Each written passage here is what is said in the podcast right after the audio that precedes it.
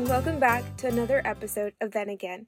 I'm Guada Rodriguez, media producer here at the History Center, and today we have a special episode. Libba Beaucham, who is a director of operations, interviewed a Georgia Studies teacher, Jim Wright, about the fun and creative methods he uses to engage his students. So I know as a Georgia Studies teacher that you really like to invite your students to have experiences that are going to teach them about history or help them engage in history. And so tell me about the types of places that you have been yourself that you've encouraged students to go to.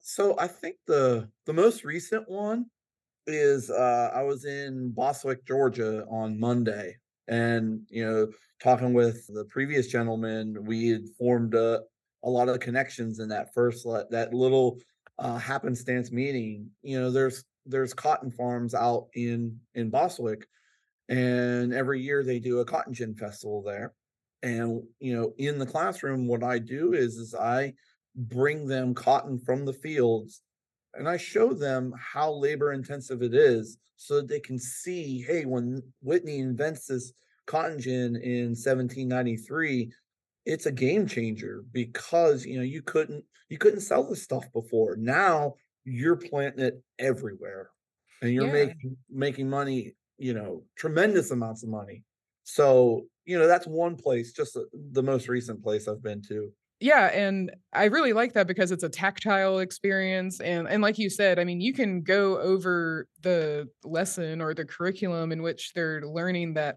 yes cotton was this the king cotton was this you know huge staple crop but all of the labor and all of the details that go into how to harvest the cotton i mean the backbreaking work that was involved you can talk about you know the environment the heat i mean the weather conditions like all of these factors are things that can easily get glossed over when you're really trying to hit these big big topics but to actually have it in the classroom especially from like a local site i think that's a really neat way to engage them and of course next time they pass by a cotton field you know when they're just driving by or walking by they're going to have a memory or a connection to that and what it really means.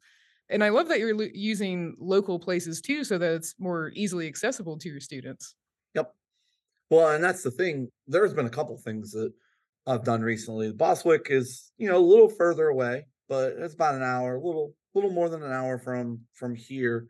But in in Sugar Hill, there's a uh, gold mine and I didn't know that until recently. Yeah, I, I and, you, know, you think gold, you think Dahlonega, which is obviously a wonderful place to go learn about the Georgia Gold Rush, but the connections to Sugar Hill, I, I'm not familiar with myself.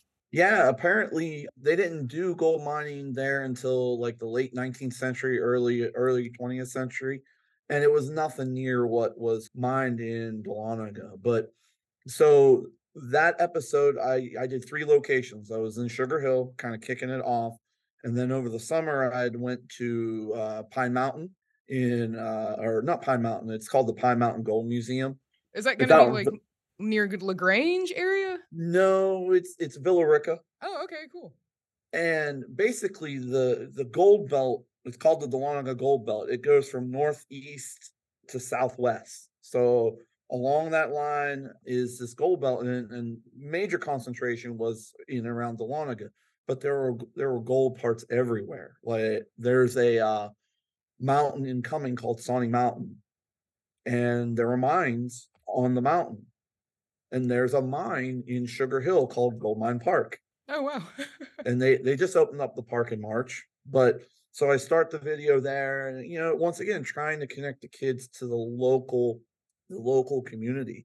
And uh, I've been talking with the mayor and stuff of Sugar Hill, and he told me this one story. He writes articles for North Gwinnett Voice, and he was this one article was about we have a little family cemetery on our school grounds, and one of the persons that's buried there was on the Trail of Tears escorting the Cherokee. Wow. It's just it's amazing how all this stuff is kind of fallen into place to connect to the kids. Right. It's not just text in their book or, you know, the the words that they're listening to uh, in a lesson. I mean, no matter how great of a storyteller you are. It's always wonderful to have that real physical connection by going to the place. Really offers them a sense of the past that you just can't really get uh, anyway else. And and as a Georgia studies teacher, I mean, there's I, I wonder what the there's got to be a challenge and there's so much that they can learn there's so much to cover because i'm sure you could you could spend an entire year on just the gold in georgia but for the challenge of, of a of a teacher like yourself i mean i think it makes sense to inspire their curiosity to engage them in this really fun way but what are those challenges for you as a georgia studies teacher? Are there things that are there topics that you you really wish you could spend so much more time on but you simply just have the challenge of time not and your schedule and and your you know the curriculum that you yeah you have to hit? I, you know i've been teaching for 18 years and it's funny how things have changed as things do you know time changes. But when i was first teaching i remember you know i grew up my my degrees in in civil war history military history and, uh, you know, I grew up loving the Civil War. And I think I talked about that in our earlier, our, our first episode of this. And my first few years as a teacher, I spent a month teaching the Civil War, a month. Wow. Yeah. And then, you know, I, I came to the county that I teach in, and it's like, oh, yeah, you got to do that in like three days. Wow. And I'm like, Civil what? War in three Wait, days. Yeah. like, wait, what? Three days? I spent a month. I spent three days on Antietam. Yeah. So so it's been, you know, there's there's positives and negatives in that.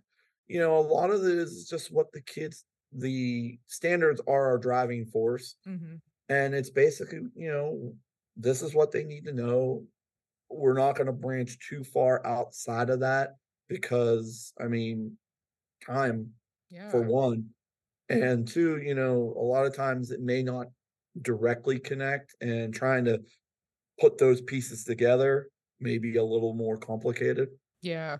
And so, I mean, when it comes to something like such a large event in our country's history, like the Civil War, and you are following the Georgia standards of excellence, as you said, that kind of drives the lessons. Can you speak to, uh, are there ways that you can kind of help them connect the dots to the the larger themes throughout this historic event that are connecting to what they had learned previously and what they're going to learn next. Um, maybe you could take the the Civil War as an example. I mean, what have you found to be an effective way to teach the Civil War in such a short amount of time?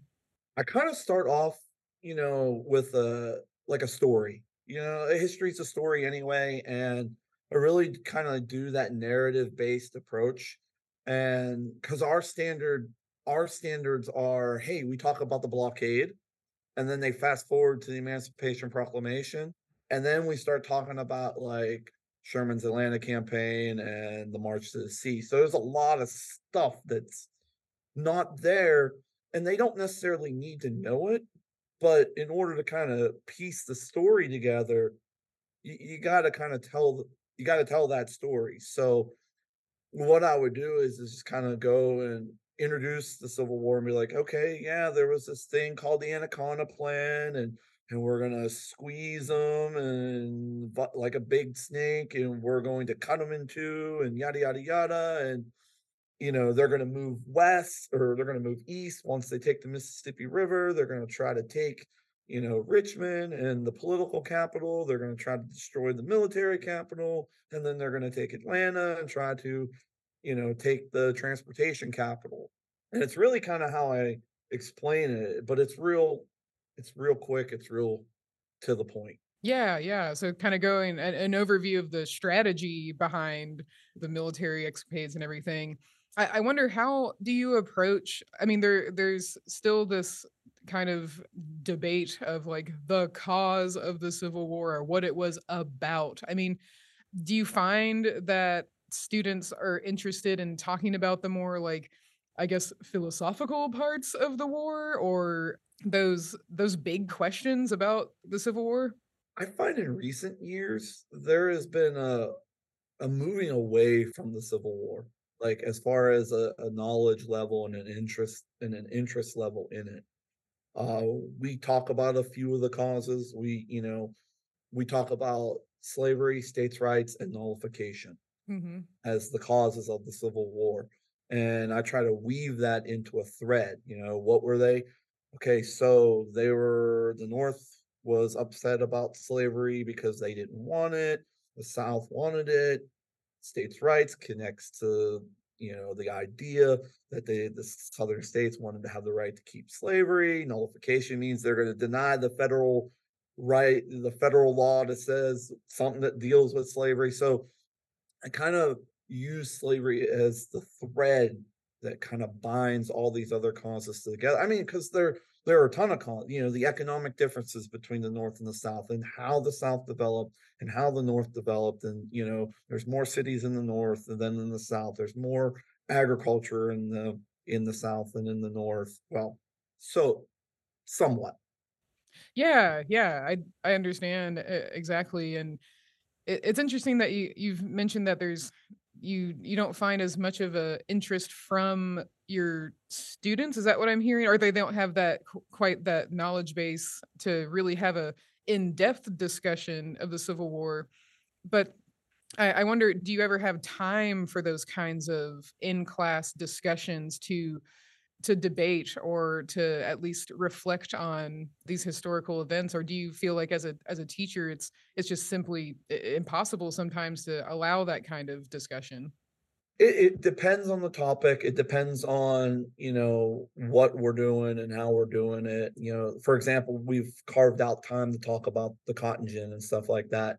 And if you could see my classroom, you know, I have students have made sample cotton gins in the past, that whole engineering, like STEM stuff. wow yeah So they've made cotton gins. They don't work anymore because, you know, the kids made them and stuff like that. And it's not a knock on them. It's just yeah after years of using them, they they break down. Uh, but they serve as a great, great tool. I have right now. I'm looking at my table and I have one pound of cotton on a scale, and it's it's it's in a bucket so the kids can see because you know the story is is that a person could pick could clean a pound of cotton in eight hours. Well, what's a pound of cotton look like? yeah we don't i mean you can formulate that in your mind but you don't have like a concrete visualization of that. So put it in a bucket put it on a scale this is what a pound of cotton looks like. And they're like wow that's crazy. That's a lot of cotton. Yeah, yeah, exactly. And and you know that that kind of brings to mind that it, it makes sense that that kind of activity you are going to engage their curiosity, you're going to change their perspective on something because, you know, they they're uh, of course they're not going to know what an entire pound of cotton, which is obviously going to be a light lighter weight material, so it's going to be a lot of cotton.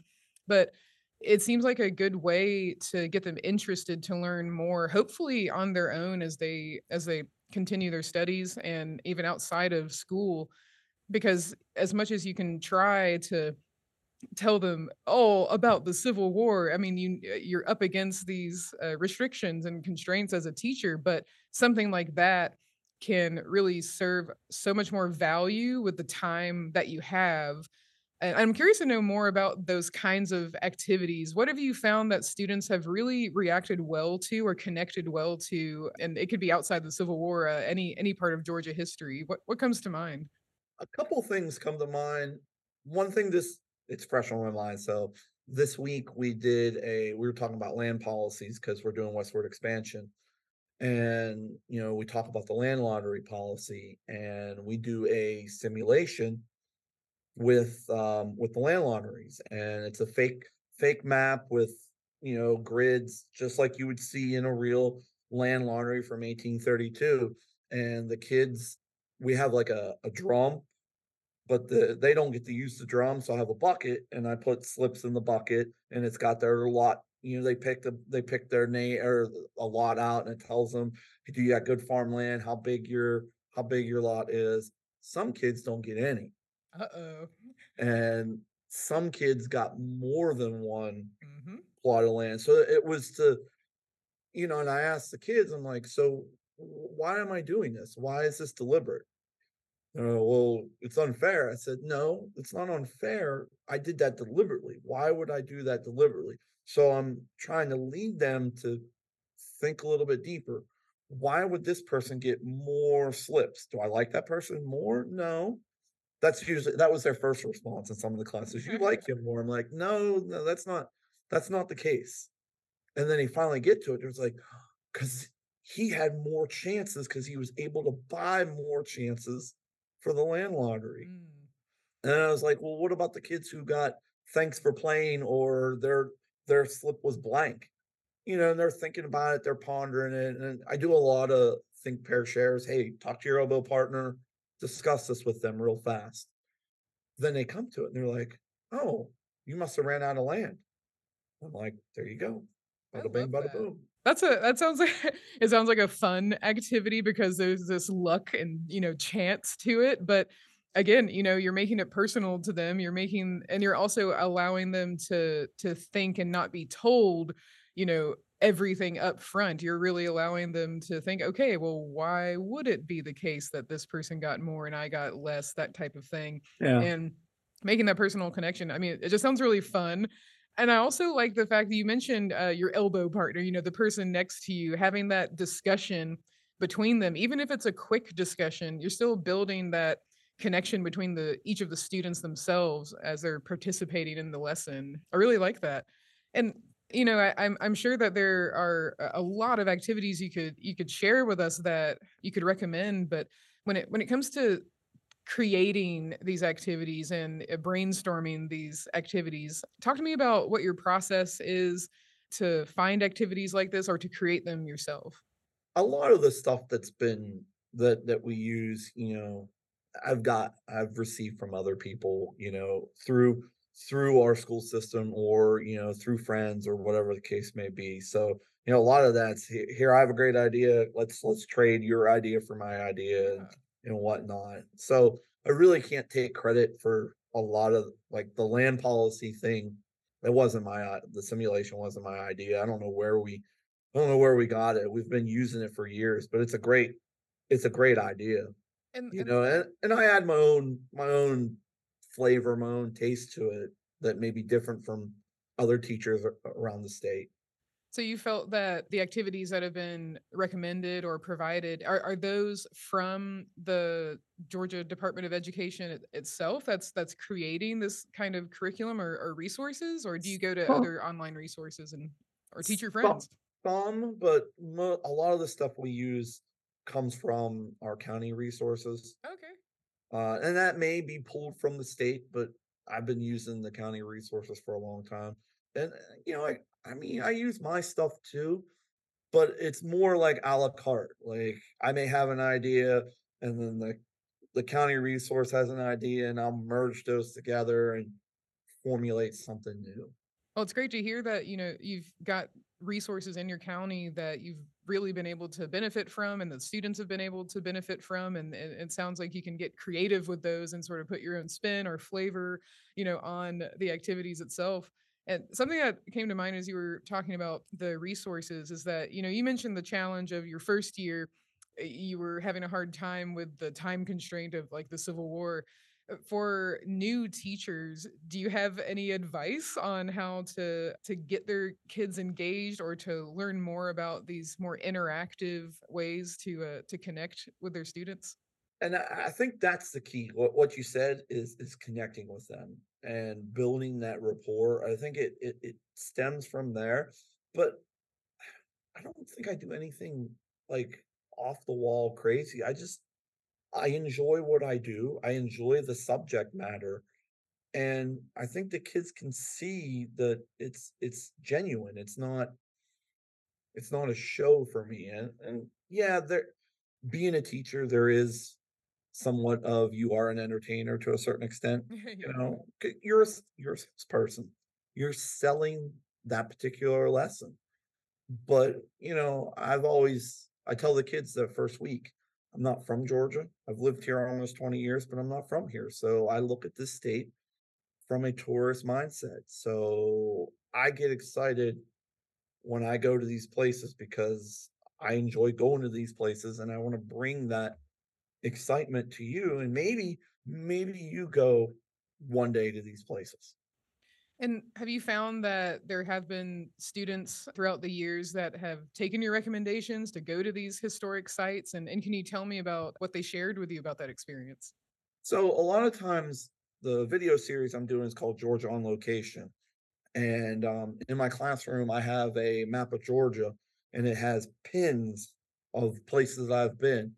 And I tell the kids, you know, let's do extra credit, whatever. If you're out traveling, you know, it doesn't have to be grandiose. Hey, I'm here on location at Tybee Island. This is a barrier island. It protects the mainland from erosion. Bada bing, bada boom. There you go. Yeah, yeah. And, and I've had kids, you know, send me pictures of, hey, I've been here, or I've been there, or whatever the case may be. I think kids a couple weeks back, maybe a month ago, they were in Helen. And they're like, hey, I was in Helen and I got to see the, the German architecture. And it's like, that's that's enough right there. Yeah, absolutely. That just the fact that they're excited to make that connection, that they recognize the historical background of where they're going. And I like what you said about, you know, that you have a tourist mindset and to impart that on the students to change their perspective and to see their home and, and the places around them as fascinating as you do, like a like a tourist. That's got to make a, a an impression with them, you know, the, when they're when they're going out to places. And so, uh, in the video series that you've done, what are some of your favorite locations that you've gone to? And and maybe if they differ, uh, what are some of the locations that your students really like that you went to? The students were really shocked. Um, I did one at the Mall of Georgia, Oh wow! and they were really shocked because they know they oh. they know that someone is on top of the Mall of Georgia. There's a statue on top of the Mall of Georgia and they don't know who some some kids know who it is, but a lot of kids don't know who it is. And when when I tell them it's Button Gwinnett, and they're like, "What?" So it really blows their mind. yeah, And you know that that video I, I shot aerial photography of it. So that's another thing with the whole Georgia on location thing.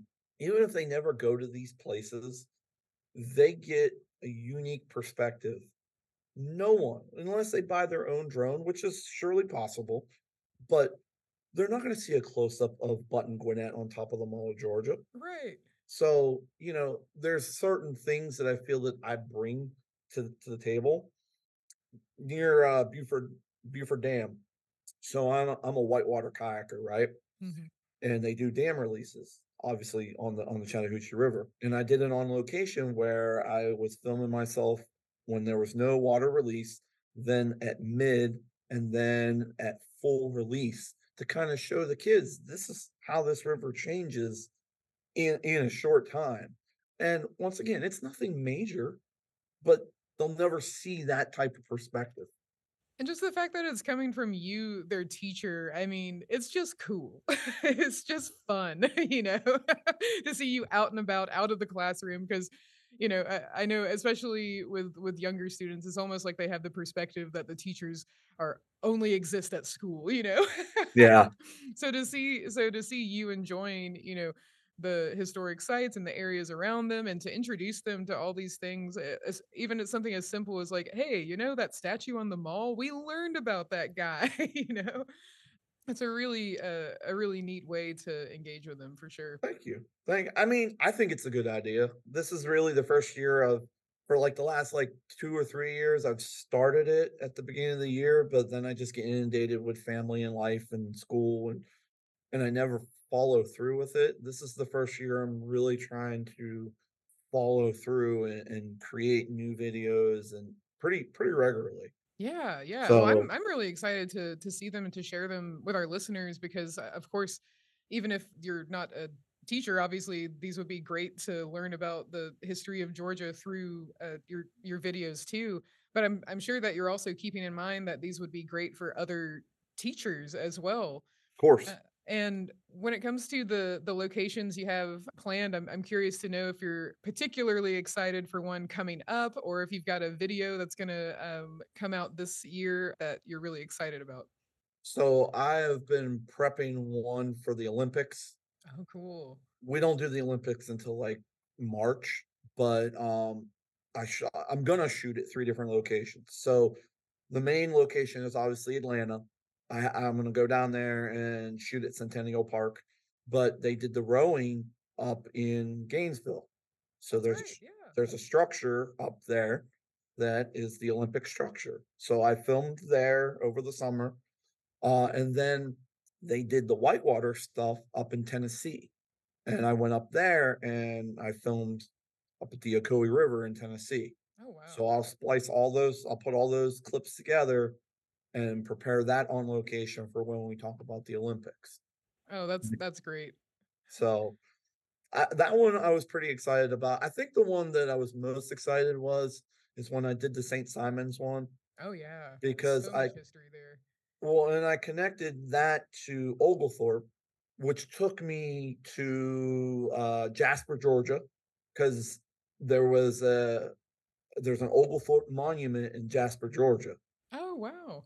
The reason why it's in Jasper, Georgia is because it was on top of Mount Oglethorpe, which was 13 miles away, which was the end of the Appalachian Trail at one point. Oh, okay. Yeah. So I I start the story in um I started in Jasper, talk about the Oglethorpe Monument, and then I end up at Mount Oglethorpe where it originally was, but then that takes me back to St. Simon's talking about why the colony was a success. Well, it was a suc- success because of defense, and that occurred at St. Simon's. Oh, there you go. And and of course, I'm I'm sure you've been to Fort Frederica then.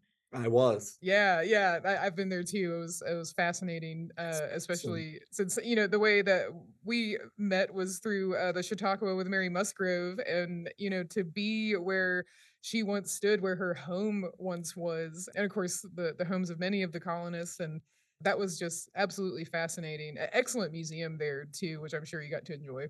Yeah, it was awesome. Like I learned so much more. You know, we went this summer, this past summer, and I learned so much more about colonial Georgia just walking around Frederica, and it was it was awesome. Like I didn't know Oglethorpe actually lived there. I thought he- I thought he lived in Savannah, but no, he lived in because it was on the it was the border with Spanish Florida. Yeah, yeah, it's fascinating. And so, uh, have your students mentioned to you any particular museums that they've been to, or historic homes or sites? Is this something that they're they're at least interested in doing on their own? trying to think maybe in like on like a Friday, I'll ask them what they're doing for the weekend, or like if like you know we go into like a break, hey, what are you gonna do? And sometimes you know I have this one student, she's awesome. Her family has been to every state park, Wow, that's impressive. and she talks about, oh yeah, we're going back to this one, or we're gonna we're gonna try this one out again, or whatnot. So it's always cool to listen to her talk about those family experiences at different state parks.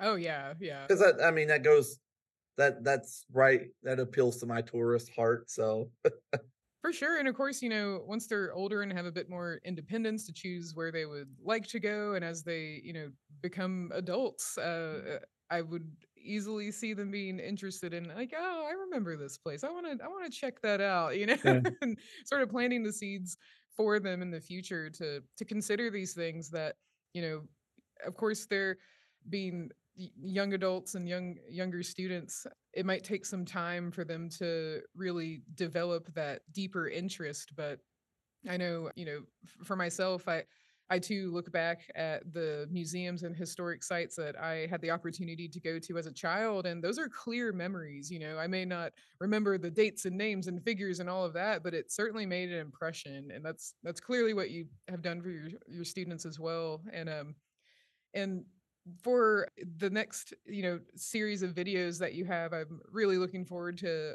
where you'll be going and i'm particularly interested are you are you going anywhere in northeast georgia anytime soon or have you already visited a few sites in northeast georgia you mentioned jasper of course but I've been to DeSoto Falls, oh yeah yeah but that was connecting with Hernando DeSoto. I've been to Del- Dahlonega with the Gold Rush. I might try to venture up to the Chattooga. oh yeah yeah that would be great So and connect that to Jimmy Carter. Maybe try to get down to Plains and and add to that connection to to Plains. But I don't know if you, if you know this, but Jimmy Carter paddled the Chattooga River when he was governor of this state. Oh, yes, yes, yeah, yeah. That's so neat. So to go where he actually was, and and I mean it. It's a, it's another example of just introducing them to the more like human side of someone that is, even though you know he's he's he's still around, he's still a historical figure for sure. Uh, so to make those connections around the state. Well, Jim, I wanted to ask: is there is there anything else you'd like to share with our audience? I mean, I definitely I work. Uh, we'll certainly include the links to your YouTube channel um, in the episode description. But if there's anything else you'd like to share, especially with any teachers, any encouragement for them on uh, engaging their students uh, in in similar ways that you have, or if you're available to to help them uh, in any way, or to brainstorm ideas, or, or anything like that. Yeah, by all means, um, you know, pass off pass on my information, and I'll be happy to help out whoever. I think I think the important thing is is just enjoy the content, mm-hmm. and and I think Georgia history, you know, sixth and seventh grade is is world history, and I'm mm-hmm. I have nothing against it. I would teach it if if I needed to, but I just think this this content is so fascinating, and all the stories, all the themes, all the the conflict that goes on. There's just there's just a treasure trove of stuff that that keeps me going and keeps me coming back and you know yeah i travel i travel to these places and i do these things i just enjoy it I enjoy, you know, bringing that to the kids. Yeah, yeah. And I, I think that would be the the key to take with this is, you know, know the content, but figure out ways that you can make it alive. And that's your own personal, you know, spice on on the topics. Yeah, absolutely. Well, I mean, it inspires us too uh, here at the History Center because that's certainly what we we love to do is make history engaging and um, you've already got me thinking about the land lottery activity for us too. well, Jim, thank you so much for joining us today. Again, listeners, uh, the links to his YouTube channel will be in the description. I definitely hope you will uh, check that out. But thanks so much, Jim. This has been a great conversation. Thank you. I really enjoyed it. Then Again is a production of the Northeast Georgia History Center in Gainesville, Georgia. Our podcast is edited by media producer Guada Rodriguez. Our digital and on site programs are made possible by the Ada Mae Ivester Education Center. Please join us next week for another episode of Then Again.